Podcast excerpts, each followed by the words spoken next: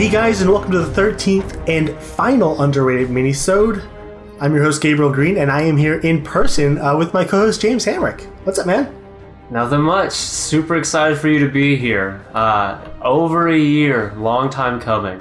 Yeah. Uh, but finally, a a a episode that has been entirely recorded in one room. Yeah, and I actually I have not met you till now. I, I got over my crushing disappointment, but yeah, you're still pretty cool. Wow, that that really warms my heart. Yeah, and so uh, I we since we started this show uh, with Man of Steel and BVS, even though we didn't plan it to do this, it's very fitting that we are finishing it with Justice League, kind of the culmination of what the DCEU has been so far. Yeah, and you know, it, it does feel like this this big event, both in terms of you know, obviously this is Snyder's final installment in his Superman trilogy, but yeah, it's you know, it's the final installment of the underrated saga. Uh, finally, we we discussed the film that, in a lot of ways, we've all been leading towards. Yeah. Um. And we so we got, we got to hang out this weekend. We watched uh, Man of Steel and BVS, you know, leading up to it, and I think it was really nice, you know, seeing all the thematic, even all the thematic threads kind of laid out and then played out into Justice League. And I think this viewing of BVS was, was my best yet. I upped it from four stars to four and a half stars, which uh, I'm sure made you very happy. Made me happy. Now we just need one more viewing to bump that up again. Yeah. But yeah, it was it was a lot of fun to be able to watch this back to back to back, um, all in person. All right, so let's just move into our discussion of Justice League. So Justice League was directed by Zack Snyder and Joss Whedon on a budget of 300 million, and it's made 109 on its opening weekend, which I hear isn't great for a, a film this size. I'm not sure what it should have made, but apparently it's not as much as they were hoping. Uh, stars Ben Affleck, Gal Gadot, Henry Cavill, Jason Momoa, Ezra Miller, Ray Fisher, Amy Adams, Jeremy Irons, Diane Lane, Connie Nielsen, J.K. Simmons, and Ciarán Hinds. It was written by Chris Terrio, Joss Whedon, and Zack Snyder, and it was shot by Fabian Wagner. You know, making it the first making the first Snyder film not shot by Larry Fong. And the score was done by Junkie. Oh, the score was supposed to be done by Junkie XL. I wish it was done by Junkie XL, uh, but for some uh, rather inexplicable reason, Joss Whedon brought on Danny Elfman, and we have issues with that. we'll get into that later. Um, and one of the most interesting changes I think that was made for this movie, aside from all the behind the scenes drama, was the aspect ratio. I guess most people probably won't notice that, but Whedon, I mean Snyder actually shot this in a 1.85 by 1 aspect ratio as opposed to the uh, standard 2.39 by 1, which basically means it's it's less of a widescreen. It fills up the entire screen. There's no black bars on the top or bottom, which was a choice I didn't care for. What do you think about that? I I wasn't really a fan either. It just makes everything look too square and contained. Like it's it just felt more of like a, a picture instead of like this huge landscape portrait. And I think with Snyder, because he's just got such a penchant for like amazing and stunning visuals, you weren't really able to get I I think you just kind of lost that sense of scale. Um and that's of all of his movies that I wanted it from. This is the one I would want it the most. Like this huge team up with these giant action set pieces, and so it was just weird to feel for the camera to feel like it's trying to contain the action instead of just showing us the whole thing. And it, it's so weird that you say it feels smaller when the point of this this IMAX format is to make give us a bigger picture. But I, I do agree. It's what what you know the strength of composition is is often you know in how wide the screen is, how many elements you can fit and balance off each other. And so when you have a square, you basically only have what is exactly in the foreground, and that's it in a shot. And it does it does just it does feel small. I think maybe for a flying scene that might work really well. We're not as concerned with composition, but just for general shot to shot, I, I definitely prefer the uh, the wider aspect ratio. And I understand why he did it, but it seems like a lot of filmmakers are really taken with IMAX, but I, I never, I don't think it looks as good for some reason. Um, so I just cover some of the behind the scenes drama because there was a lot with this film. Uh, obviously, you know, Zack Snyder suffered a really horrendous uh, personal tragedy and had to leave production. Was it I think about three months before uh, it was finally done, or It was it was somewhere around then. Still was you know get a good bit left in post.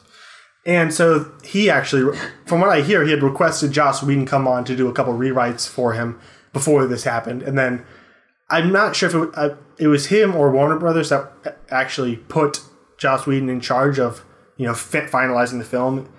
Um, having actually seen the film, how do you feel that all worked out in the end? Um, tonally, I don't. It doesn't feel like I'm watching a movie directed by two different directors. Yeah. Um, looks like I'm. I'm watching a movie that's fairly consistent in terms of visual style, and tone, and dialogue, and things like that. Um, I I do wonder though um, how much of of the I have a lot of issues with how it was kind of how it was cut just because I feel like I mean after the movie ended one of the first things he said to me was there's still 30 minutes left on the cutting floor. And that's what I felt like. So it's I'm not sure if I would have felt like this anyways because of the WB 2 hour mandate. Um, but it, it's weird to try to know where to shift the blame because it it just feels like there's been stuff that's cut that shouldn't have been much like BVS um, and yeah, I'm, I'm not sure if that's because of two directors or if that's just because, regardless of who or how this was directed, this is just going to problem you're, this is going to be a problem you're going to have with a two hour epic like this. Yeah, uh, that's. I, I normally don't like to start our episodes off on a negative, but this thing, as I said, the, the two hour mandate that Warner Brothers gave, um, I'm assuming Joss Whedon, because normally you would want to give this thing at the beginning of production, you know, before they shot the film, but watching it, it's very obvious that this came on very late. I mean, after. Uh, I mean, there are a lot of scenes that don't appear in the film that were, were like finished in the trailers. So I'm assuming this this came to Joss Whedon, and he was just scrambling to try and make this what looks like a two two and a half hour film at least fit down to two hours. Um, so ninety percent of my criticisms for this film revolve around its pacing and material. Obviously, that should have been there being cut. So I, I- don't want I don't want it to sound as if we're you know criticizing Zack Snyder or Joss Whedon or the actual makers of the film. Our problems with it, or at least mine, mainly center around the studio yet again taking allowing a director to film a film and then saying no you got to cut all this out they did it with bvs and they do the suicide squad. Um, this let's start out this is obviously not nearly as bad as suicide squad whereas suicide squad really it felt like it didn't even have a, a proper narrative. This film works on a narrative function. You know the scenes that need to be there are there. The setups that lead to the you know the payoffs to the climax all of that is there. My issue with the editing is that it feels like there are a lot of personal moments just all the little character moments that take a movie from just a fun blockbuster to you know something that actually connects with you which is why i, I love superhero films so much.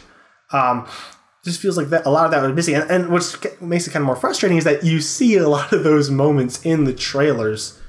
Um, so yeah. Uh, how, how, do you feel about that?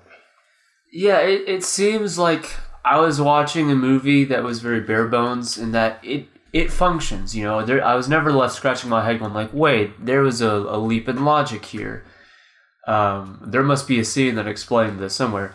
But I felt like there's there's just a lot of connective tissue between scenes because it feels like this scene establishes that this is what we have to do, and then the very next scene is them doing what we now have to do. Like it just feels like there's moments in between every because you know they kind of move from objective to objective to objective in this movie and it feels like there's got to be some sort of connective tissue whether it's character moments or um, maybe a little bit extra exposition just kind of discussing different things it just feels like the movie felt like it was constantly being rushed to the next story beat And what was so was really odd is not even only having scenes cut out. It was like they were shaving off seconds off of this shot, a, a couple a minute here. Like they're in the trailers, um, just a couple instances was the the the opening shot of this. I think it was the second trailer where uh, Bruce Wayne is saddling a horse up on the glacier. Like half of the scene that is in the trailer is trimmed out, and just it felt like every scene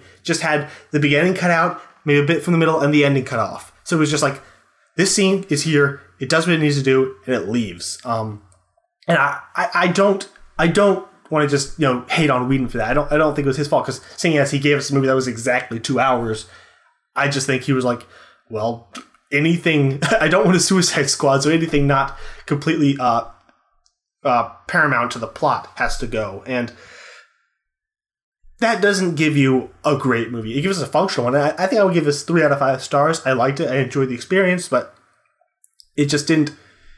It didn't uh, excel, you know.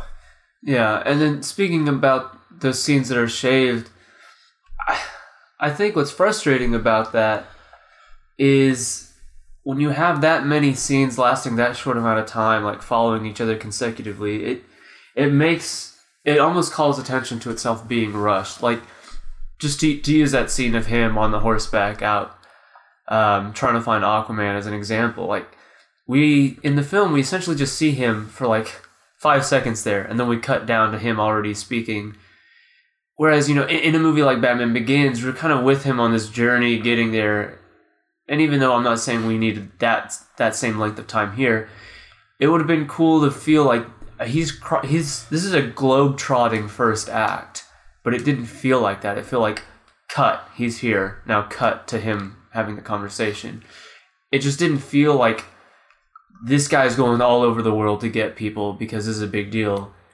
It just feels like we're here, now we're here, now we're here, now we're here. Yeah, and kudos to the editors that this didn't feel jarring. Like with Suicide Squad, you were wondering like, why am I in this scene? Oh, I'm here now. Okay, I'm, I'm here now. Here, like they they cut they splice them together nicely because often like the voiceover from the next scene would kind of carry over the last shot of the second scene.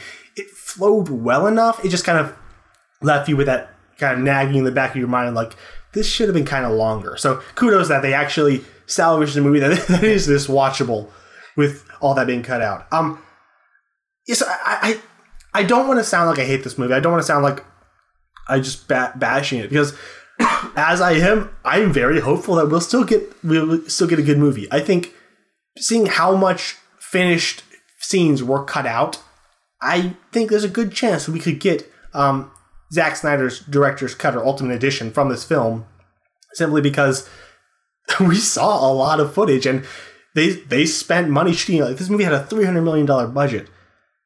So there's a lot of stuff that we haven't seen that is done that we could just simply cut back in, recut together, and I think give a much more complete film that was you know what Zack Snyder originally intended to give us with a couple perks from having Joss Whedon as writing extra scenes. So yeah, I don't want to just say like we hate it because I, I I'm still I'm like I was coming out of BVS. I'm like, yeah, that was fun. Can I see the actual movie now? Yeah, it, that's the thing. It almost feels weird to even criticize the film because it feels like I watched a movie and intentionally skipped some scenes here and there, and then I'm trying to review that experience. Um, but obviously, I, we're we're still having to review the film we got, and like it, it's still it is still very enjoyable. I I did have a good time in the theater. There were multiple moments that I I did really enjoy, and I I thought that it was a pipe dream that we'd get a, uh, an ultimate edition before seeing it. But after seeing it and knowing what was cut, like there are multiple scenes like Barry breaking the glass by touching it and Alfred referring to who I'm assuming was Superman at, at the ending of the of one of the trailers. Moment like legitimate scenes like that are cut. And I they look like you know they're they're fully edited I'm assuming even maybe like scored so to me it's just based on how well the ultimate edition did and how it even turned a lot of people around on the movie I can't see WB looking at how much fully finished scenes they have and not releasing an extended edition. So I'm hopeful that while I enjoy the film right now, I'm really going to like it a lot if we potentially get that kind of extended edition. Yeah, and, and even more than scenes, like just having seen all of Zack Snyder's films and knowing how he paces a scene, how he builds builds tension, builds character moments. It's you can tell. Like I, I whispered uh, to James about five minutes into the film, like there is no way Zack Snyder edited this, shot this scene to be this short. Um, so like just seconds here, seconds there would really just improve the um the whole experience. I think, and especially after watching BVS just before seeing this in theaters, you know, you he'll he'll establish the scene really well and establish the atmosphere of the scene, and then after kind of the events happen, he a lot of time he'll linger on it and he'll let us think about it. Whereas in this, it's like we'll cut and the scene starts, and then once the meat of it's done, we'll cut away. So yeah, it, it definitely feels like there's a lot of inconsistency with uh, his regular filmography. Yes, I, I guess as far as Joss Whedon, he did the best he could with this really crappy deal he was handed. Um, so I guess just moving on to the stuff we did like. Uh, what were some of your favorite things about the movie, James? Um, I love the cast.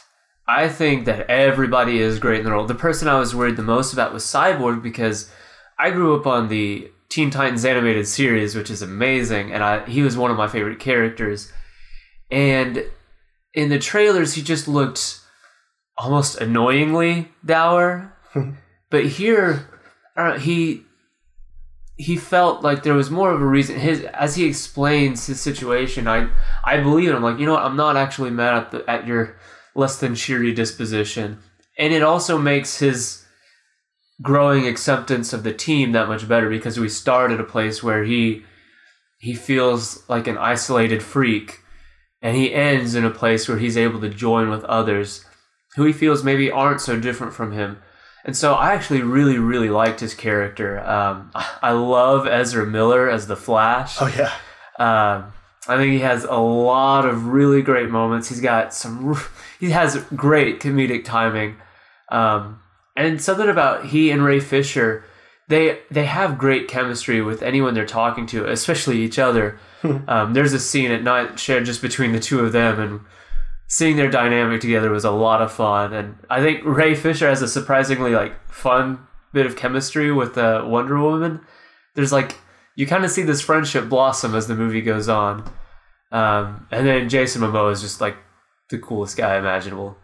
Yeah. Uh, um, yeah, going back to uh, Ray Fisher, I, I and and the, the way they wrote the character, I you know we were complaining about the two hours. I was surprised by how, you know how much heart they were able to cram into his role. And having just been introduced to him in this film, you know, as a you know a former football jock who's now living as this half or mostly metallic uh, robot, um, who feels like the the mother box's uh uh, programming is like slowly trying to eat away at his humanity.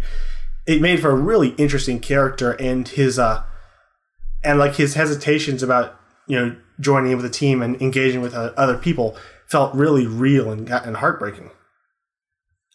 Yeah, and so that that's one of my biggest positive takeaways is just the team dynamic, and then. I, I really like what they the way they followed through with Bruce's story from BVS.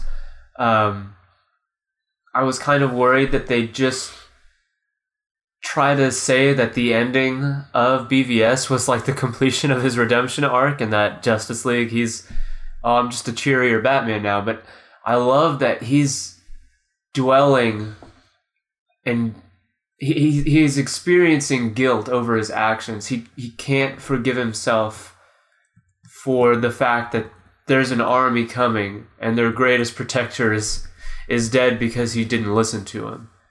Um, and so the fact that that was still what he's dealing with, there are multiple scenes, um, especially between he and Alfred and Jeremy Irons is awesome. Again, he is so awesome in this, just like he was in BVS. And there are scenes shared between uh, the two of them, as well as between Bruce and Diana, um, where you you really get a sense of that. That he's he feels almost like he's re repaying a debt. Like this is a debt he owes to humanity because he took away their savior and he's he's doing the best he can.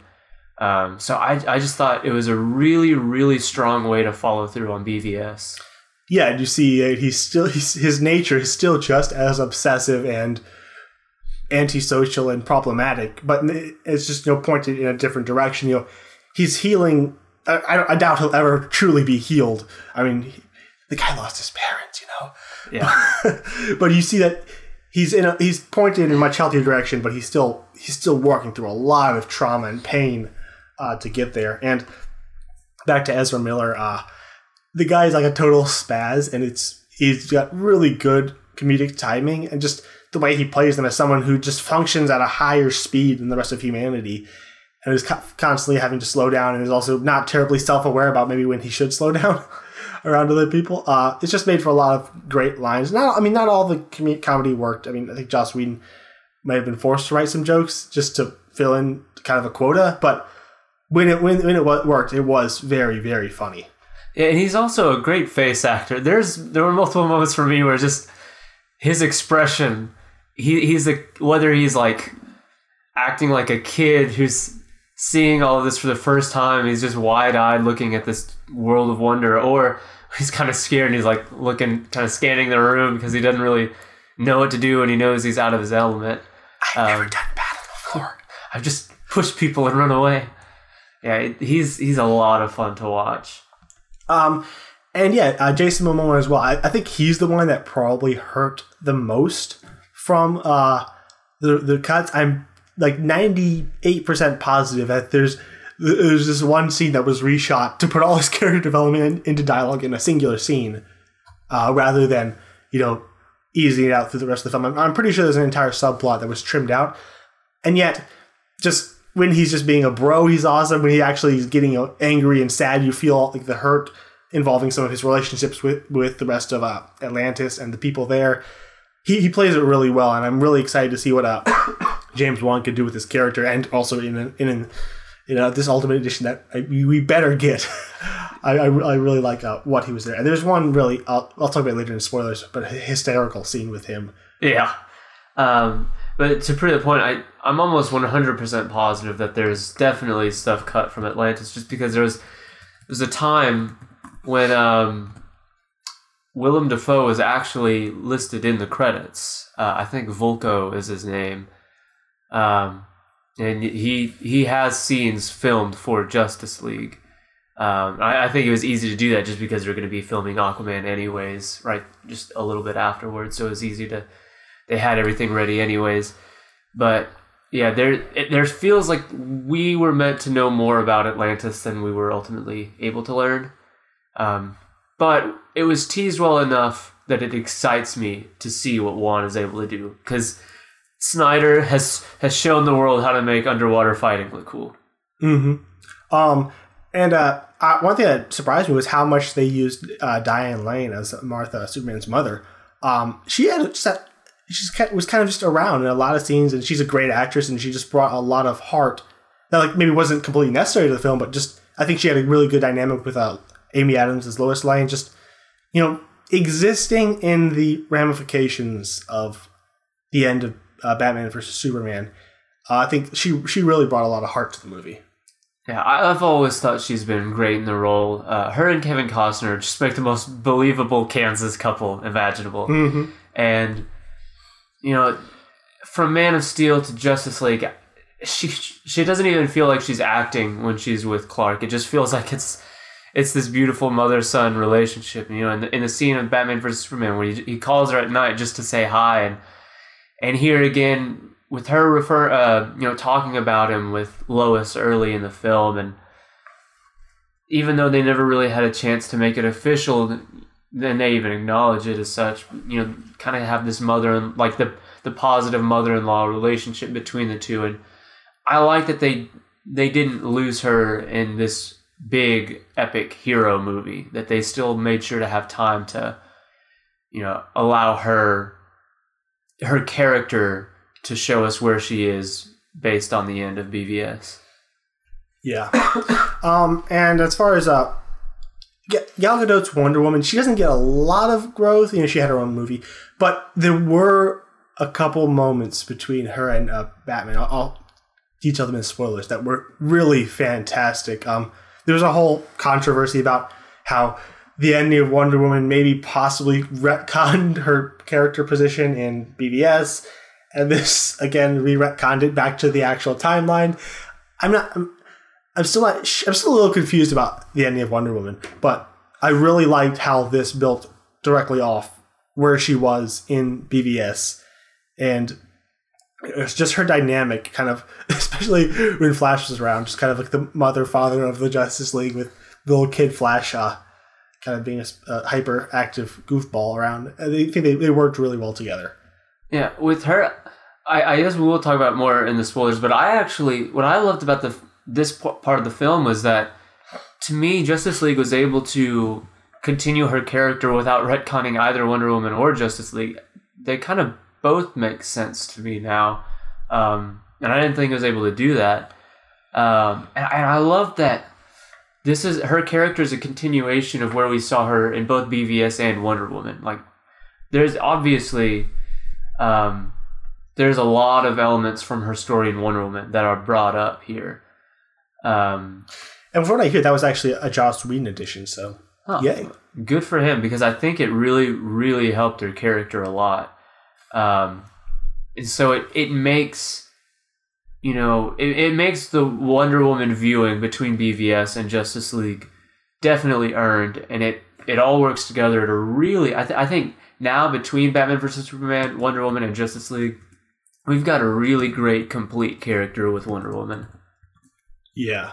Um, and obviously, this being directed by Zack Snyder, the action is all, you know, very well choreographed. It's always shot in a unique way.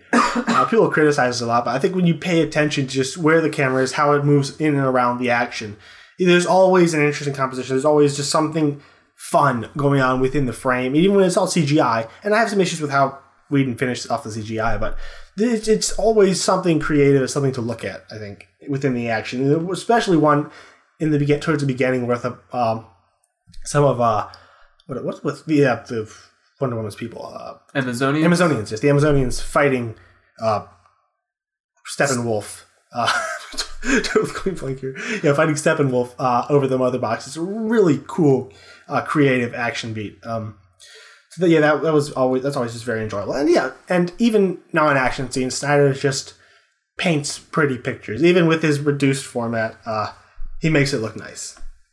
Yeah, and there's also just the the idea behind a lot of these action sequences are really really cool.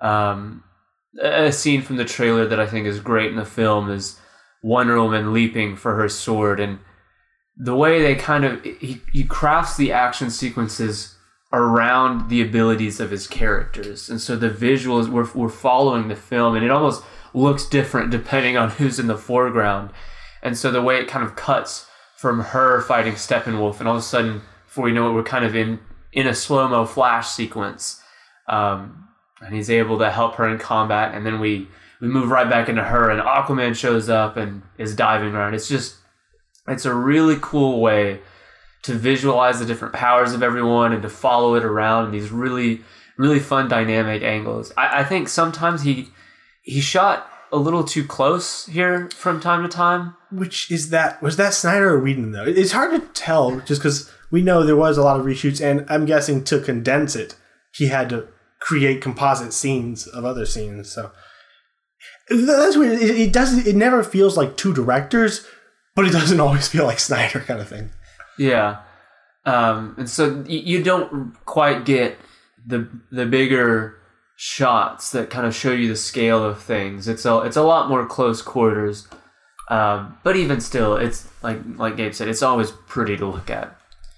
Yeah, and that's partially what what you said. There was my issue with this being a, having a lot of CGI that obviously wouldn't, wouldn't have been complete when uh, Snyder left, I don't. Joss Whedon just isn't as comfortable of a director with CGI as Snyder is. Um, and there's something he did with, especially the entire climax, which takes place, or you've seen the trailers, the kind of this hell, hellscape thing.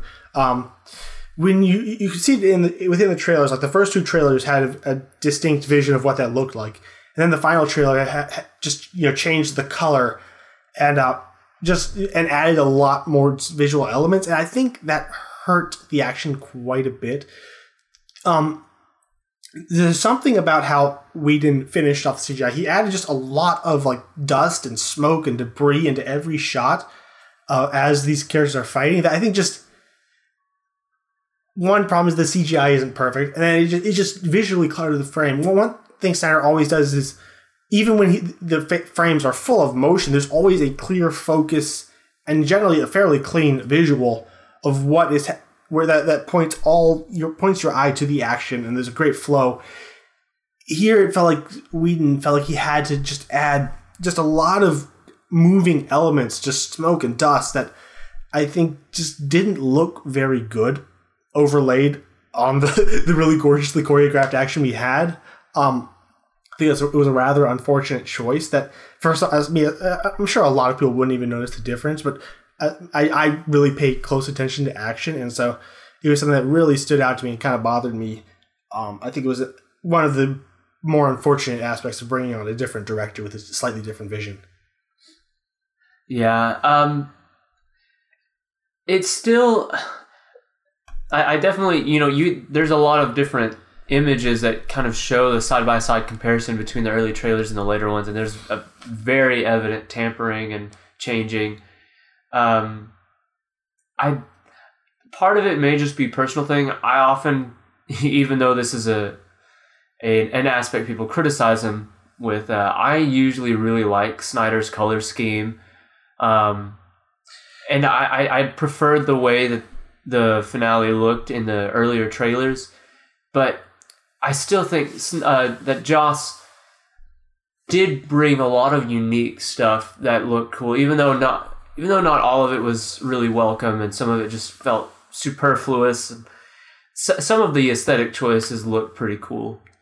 Yeah, it, I guess ultimately just comes down to it looks so much cleaner and visually just more visually distinct in the original trailers. Um, and another issue, I'm not I'm not sure whether to blame this on uh, Whedon's action direction or the um the two hour mandate, which would have required cutting down scenes. It just felt like a lot the pacing in the action scenes, like it would like have a gorgeous long take from Snyder, and then in the middle of it, cut to a reaction shot of someone's face, and then cut back to the gorgeous long shot. It just like Snyder would never have done that, and it just kind of hurt some of the action pacing. Although it, that possibly could have been just Whedon trying to shorten the scene in, a way that's not too jarring. I'm not, I'm not entirely sure, but yeah, just it doesn't. The film doesn't feel like it's at its best, which is what I'm hoping for. Just if we can come, uh, Snyder can come back and you know recut it and you know clean up some of the visuals because he's so he's so talented at CGI. I think you know all a lot. There's so much potential on screen, and a lot of it is great. It's just if we can get that full vision, I would be so happy. Yeah. Um, is there anything else you wanted to mention before we move into the spoilers? Uh, not that I can think of. Um, there's a there's a lot of stuff left that I'd like to talk about in the spoilers, so I'd be ready to get there. All right, so let's begin the spoilers. Go away if you haven't seen it. Um, the big one is Superman's back. Yay! How do you feel about that? Um, so he kind of has two return scenes. Um, the first one happens much earlier than I expected. Yeah. Um, but I, as a scene, I actually like it. Um, to me, it it so this might sound like a tangent, but currently in the Supergirl TV series, Su- I think she has just recently beaten Superman in a fist fight, and it seems like there's this almost movement to diminish him and his powers. Whereas here, when he returns, and he he might not be all right in the head right now. Pet Sematary. Yeah, he goes full Pet Sematary at first. It is scary. You know, Batman has a moment. Like, oh crap, Wonder Woman was right. This was a bad idea. And so, for that that short scene to have to be like, crap, we may have just brought something worse than Steppenwolf into the mix. Um, he just completely takes out the entire Justice League like it's nothing. And my favorite moment is when uh, Flash, who's kind of standing back because uh, he's, he's not a soldier, when he comes around and starts going with his uh, with the uh, what's, what's, what's the his, Speed Force? Speed Force. When he's going around trying to flank uh, outflank Superman, and in slow motion, Superman's head just turns and his eye follows uh, Flash, and the scene just cuts back and forth between him like looking rather pissed and Flash like oh no! It just cuts back and forth like three or four times, like comically long. It's just perfect. And it's, I mean, it's made all the more funny because, you know, the way Flash has criticized humanity before is like everybody just seems too slow, and he's he's never used to being caught up with, and so now just to to see for the first time in his entire life with these abilities to see someone look at him, and now he's he looks. In every other scene, we see him using the Speed Force, and in other scenes afterwards, he's so in control of everything. He's in his element, and here, you know, the second Superman lunges for him, moving just as quickly as he can, he's like losing his footing and he's tripping up, and he's this is a this is just a being he's never come into contact with, and and the, there's the the physical contact he has with Wonder Woman, where they're just kind of headbutting each other. it's it just I'm glad that Superman felt powerful. Like this is whether we're gonna get him back or not. This is change. This is a game changer because we've either brought back Superman, who is more powerful than any of us, or we've brought back something else and we've got something worse than Steppenwolf to deal with. Is just a really great scene. Yeah, I love when he sees Batman. He's like, "You." I remember Uh, you. yeah. And he brings back the line like, "Tell me, do you bleed?" And it, it's like, and they, they do something. It doesn't even sound like Henry, you know Henry Cavill has the most wonderful, soothing voice. They cha- they change his voice where he really sounds terrifying. Just this seething bitterness in his voice. It's like, you wouldn't let me have peace and light. Now you want to leave me in death. It was like he, you could tell just how annoyed he is at how miserable Batman made his life. And I I was it's not something that happens often, but I was scared for Batman in that scene. Um Yeah. just the terror in Ben Affleck's eyes as he's playing it, like, oh crap, what have I done?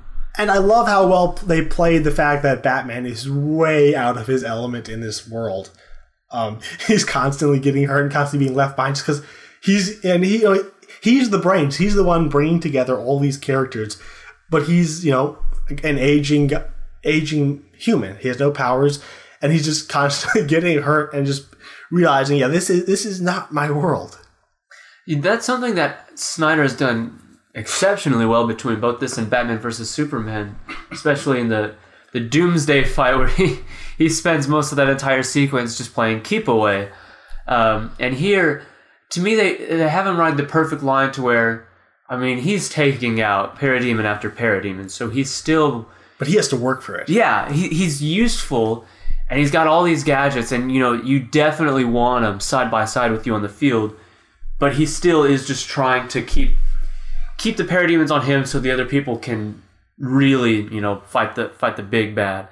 And so I don't know, it was a it was a really good balance of him not being this total useless idiot off on the side who just wants to show up because he's smart but also they're not pretending like that this guy's punch packs half the strength that anybody else's does so it's it makes a very unique dynamic that he has like within the rest of the league Yeah, and uh, just continue with what they did with Batman.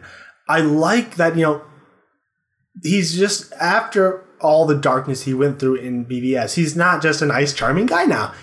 He's still a jerk, and he. I love when each with each scene where he's trying to convince someone to, you know, do what he wants, which is obviously for a good cause.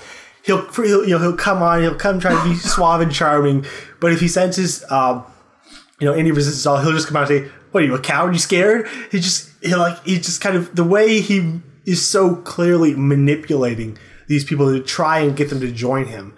What felt so true to this version of the character who is who is so old and tired and bitter. and, and there was one moment that i really love because it's almost like he's using the exact same logic he was in bvs but just kind of for a different reason now where wonder woman warns him you're like we don't know what's going to happen if we try to use the mother box to bring back superman and he's like it's a risk but if there's even a fraction of a percent of chance like that's you know if, that's that's harkening back to you know if there's even a 1% chance he's our enemy we have to like he's such a, a pragmatic person and we don't lose that. Um, so he's still willing to take these risks that maybe a typical iteration of him wouldn't. Um, and then yeah just the the way he he interacts with everyone he still has that the dry sense of wit that he had in the in the first film, um, and he's.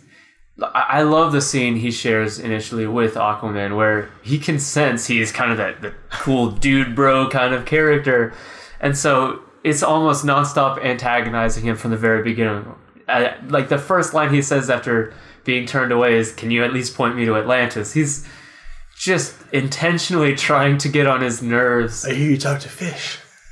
and it's just that's not the saying. That's literally the opposite of the saying.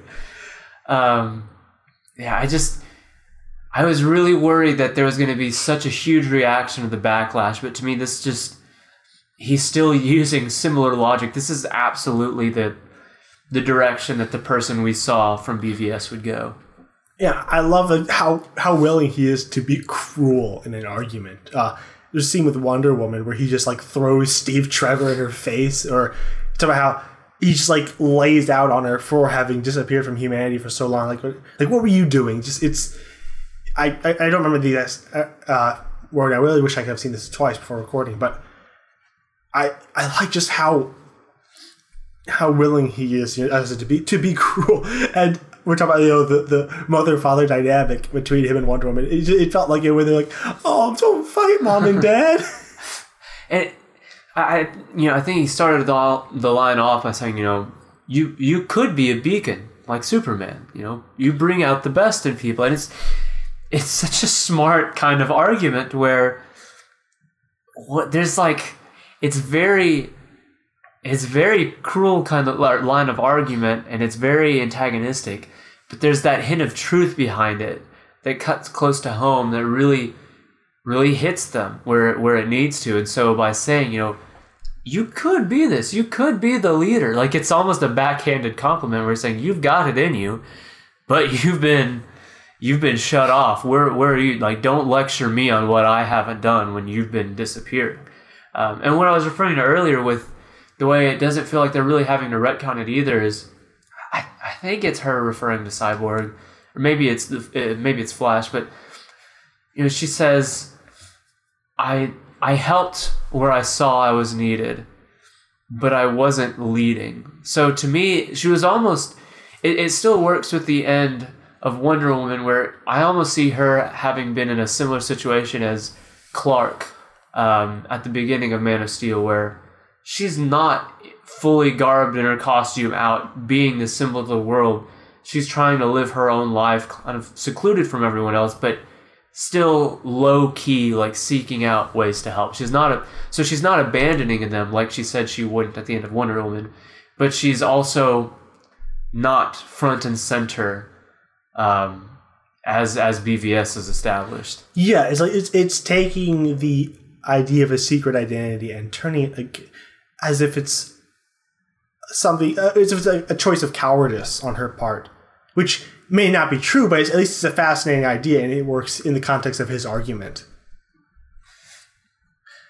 Um, uh, just one one other moment that I, I really loved was as I, I mentioned before that I felt like there were some scenes that were like composites of other scenes like spliced together to cover multiple plot points, and there were two dialogue scenes, uh, one between Aquaman and Mera, and one between Lois and uh, martha Martha that felt like they were just like every it felt like a soap opera writing where everyone is stating exactly what they feel right now and they all come to an uh, they all come to an understanding at the end of the scene and it's done and it just felt like an entire arc condensed into one scene and then there was another moment later on in the film where uh, Aquaman's kind of spilling his guts about all his feelings and insecurities and wants and desires in the world. I was like, oh my gosh, not again. But then it, re- it reveals that he was sitting on uh, Wonder Woman's rope of truth, and it, it's really, really funny because everyone, everyone, like people slowly start realizing what's happening. And They're like, uh, just kind of like grinning on the side. He just keeps going and going. That scene was great, and I, love it. As soon as Aquaman gets up and he he walks to Flash and he says, "You know, you better not speak a word of this to anyone." And he just kind of looks around like this is the fear in his eyes. Or you'll, or you'll meet all the piranhas I know. Honestly, I checked out after he said we're probably all gonna die. Yeah. Um, so, is there anything else you wanted to mention um, before I guess moving to our uh, closing thoughts? Um, yeah. So I, I brought up um, Superman's first return, I, I did want to bring up his second. And this is the one that hurts me the most, but I'm not sure how much I I actually enjoyed the rest of Superman. Um, my my issue with bringing him back so early was that he then goes off to the the Kent's homestead, and he's just you know he's spending time with Lois and he's spending time with Diane, which in that whole scene would have been so much better with Zimmer score. Elfman is A jerk.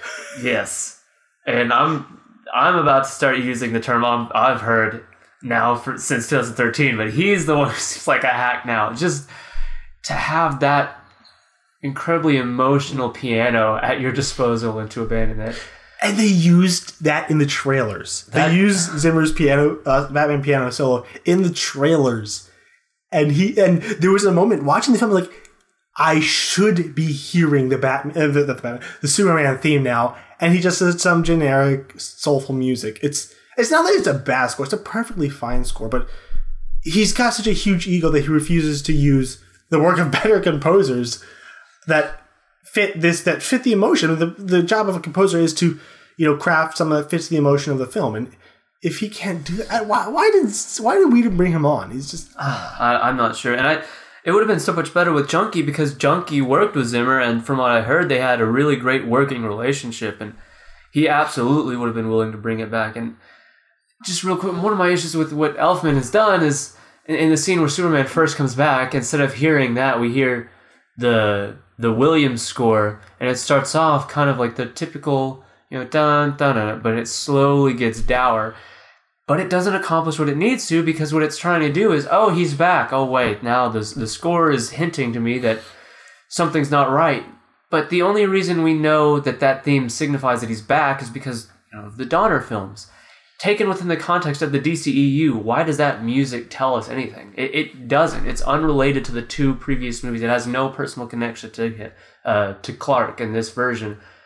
Um, but anyways, to get back to Superman's second return, when he finally shows up in the big finale, I think it's diminished because he's he's already been back, and it's not like it's not like this will Superman come back. We know he's going to come back. He's already resurrected at this point.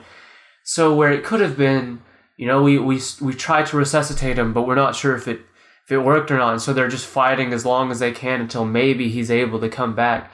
But in reality, they're they're fighting as long as they can so he can finish this conversation with his mom. Like it's that felt out of character for him to know that there's this huge war going on and there's citizens involved in this part of the world and really like they're they're biding time for him to to have his nice moment back at the at the Kents. And I I understand that's exactly where he wants to be but it just feels like it's the the tension there is weird because we're literally just waiting for Superman to stop saying hello. Like that that's what the scene is waiting on.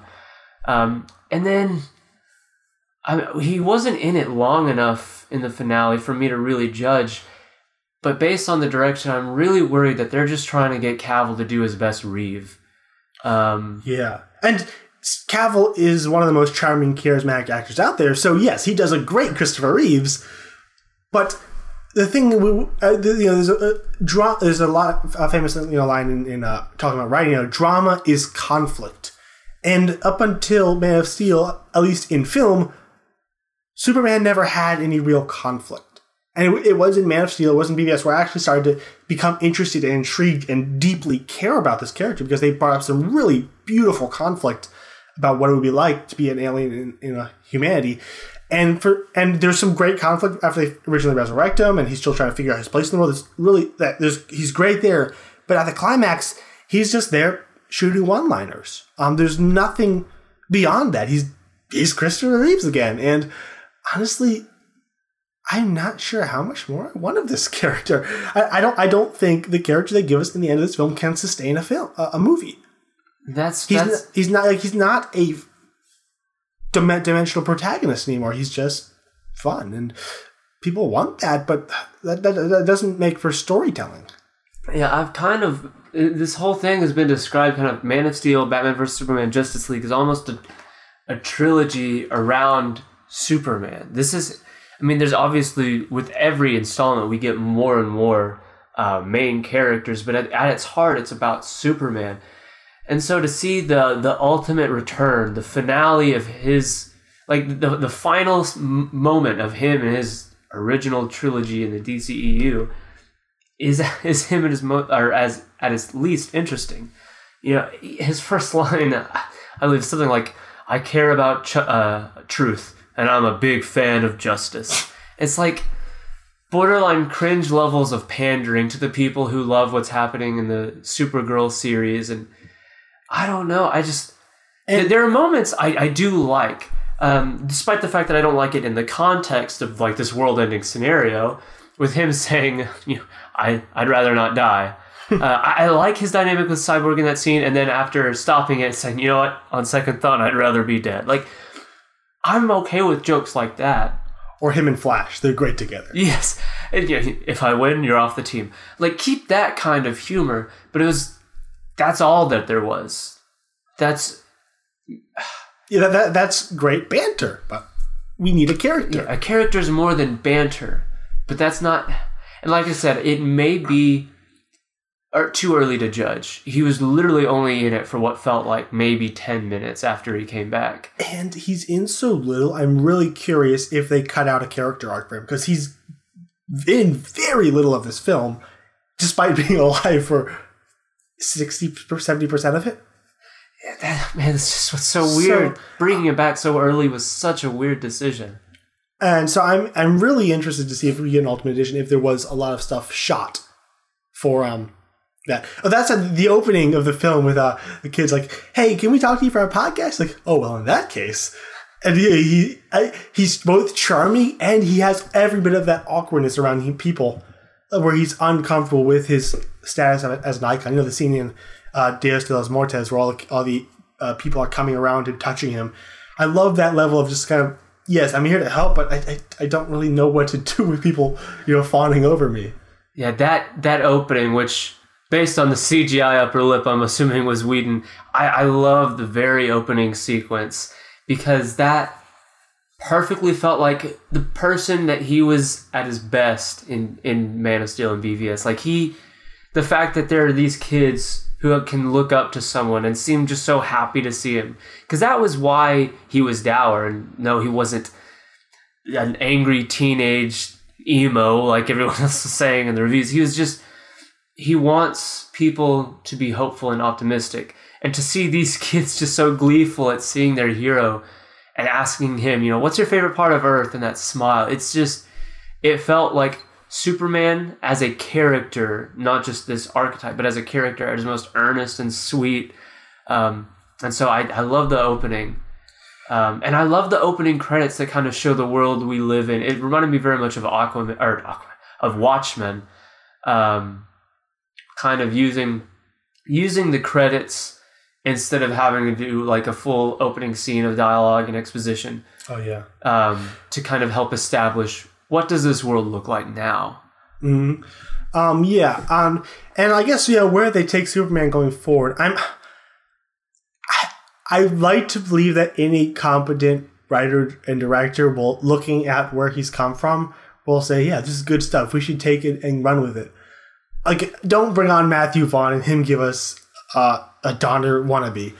I they, I really hope they find a serious filmmaker who can take it and no, it doesn't need to go back to the darkness. We've been through that. We this is this is an arc. Yes, it should be lighter in for the most part than the previous films because this is where we've obviously been headed. We, we talked about this in our BVS review, uh, you know, a year and a half ago.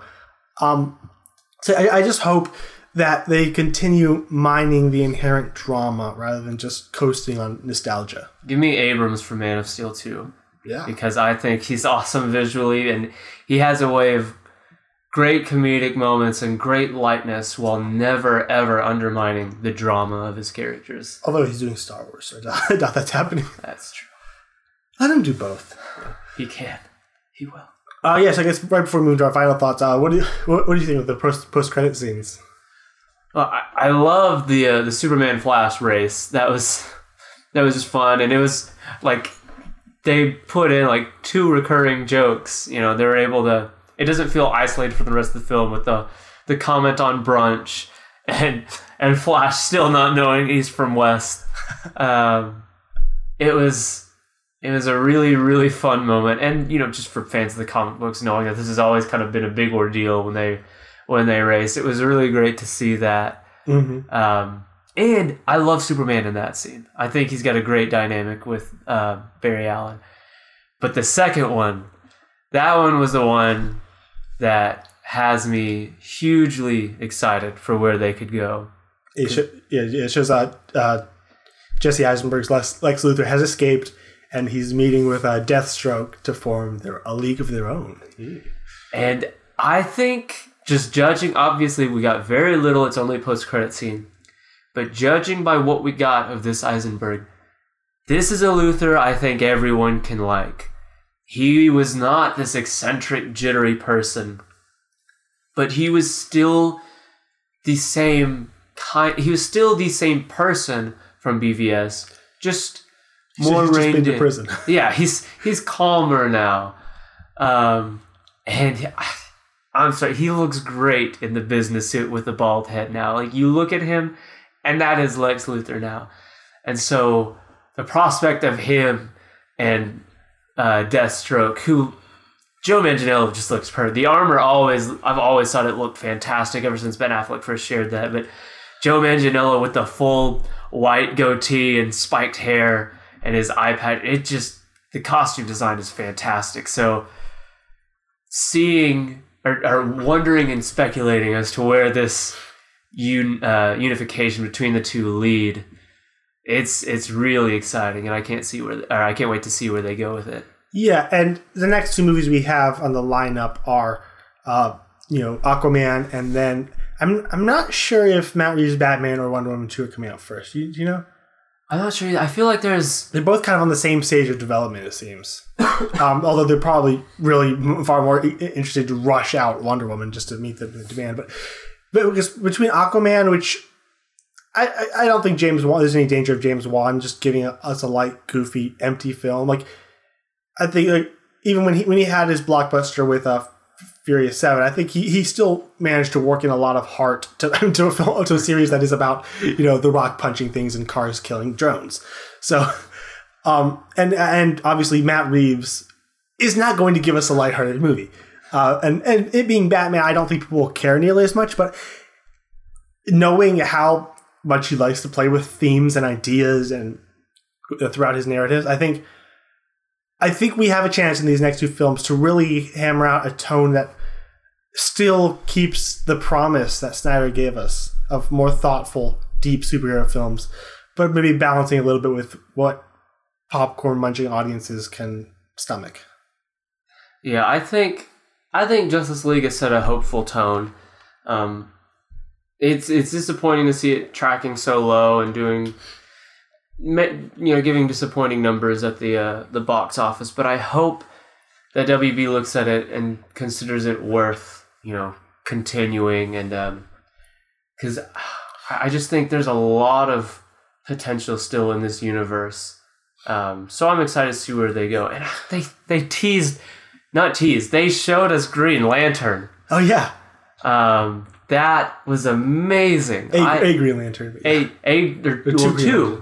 Yeah, and that that may have been in any superhero movie I've ever seen. That may have been the one that just jolted me and filled me with more glee than I can imagine.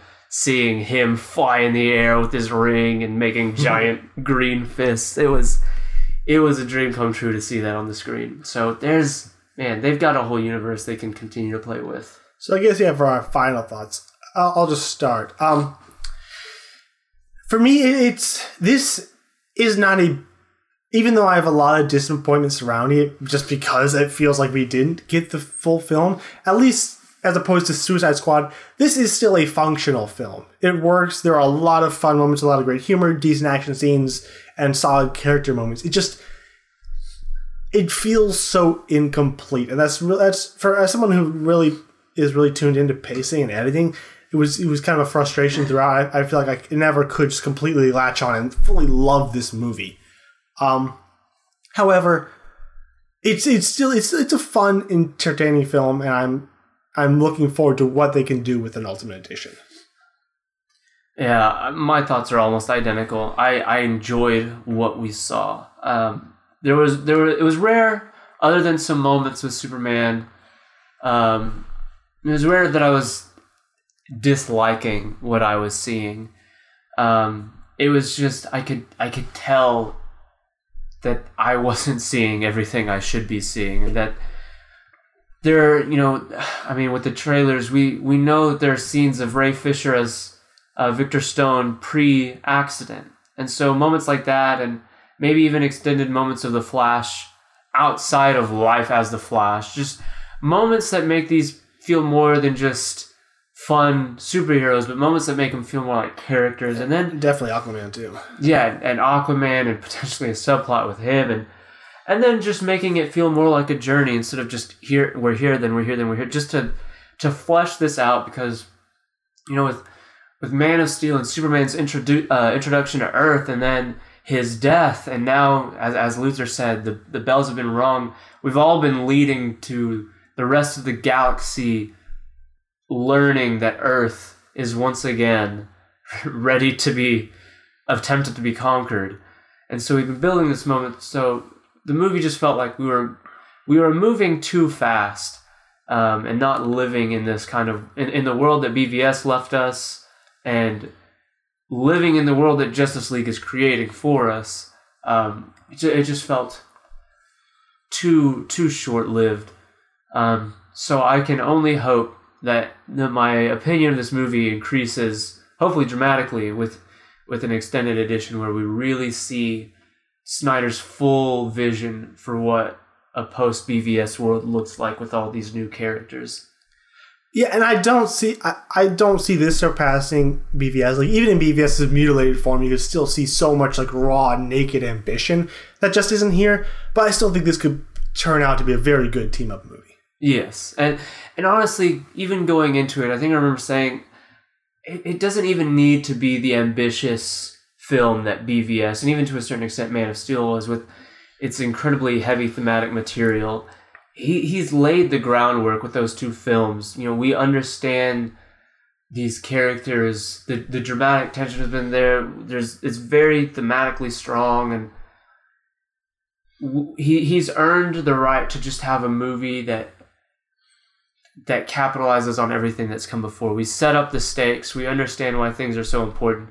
Now the big alien's here, and we can just spend a movie fighting. Mm-hmm. Um, and, and, so, if, if we flesh that out with an extended edition, this could just be such a great and fun continuation of everything heavy that's come before. And speaking of Big Alien, I think it's quite fitting that we went this entire review and didn't mention Steppenwolf because he is kind of useless. He's a slightly more scary and physically imposing uh, Malekith the Accursed. Uh, he's, he's, there's no personality. There's no depth. He's just a bad guy who wants to destroy the world, and that, and that is disappointing. And I don't think an extended edition is going to help that too much. But you know, this movie's about the heroes ultimately. Yeah, um, and he mentioned Darkseid, and hopefully we'll get we'll get the big scary CGI villain with a personality with him. All right, so that uh, that's it for uh, our review of Justice League, and this is going to be our final review as underrated. Um, we will be coming back. Uh, it we actually had a couple setbacks, so I think it'll be a bit longer, probably about another month or so before we uh, reboot the franchise, and it will be coming back as a show called Franchise Fatigue, which in which we will explore franchises. You know, take a take a pick a series, go through it film by film, exploring you know the behind the scenes story, how it became what it is, and and just exploring each and every piece. You know how it works as an individual film and how it works within the series. Uh, I'm really excited as someone who really enjoys um, watching series develop. I think, I think this is going to be really fun exploration for us. Yeah, I, I I love behind the scenes aspects of film, and to me, it's it's even more interesting in franchises just because every sequel comes into it well at least most sequels come into it in production with more baggage than the first installment or just a, a one-off movie. And so, looking at the process in which they're made, the context. Um, and, and, whether a movie is good or bad, there are so many behind the scenes reasons for that that are just fun to explore. And man, the DCEU is going to be an interesting franchise when we eventually get to it. Oh, yeah. All right, uh, so you want to take us out for the final time, James? Uh, so until we come back with an entirely new show, we will see you later. See ya.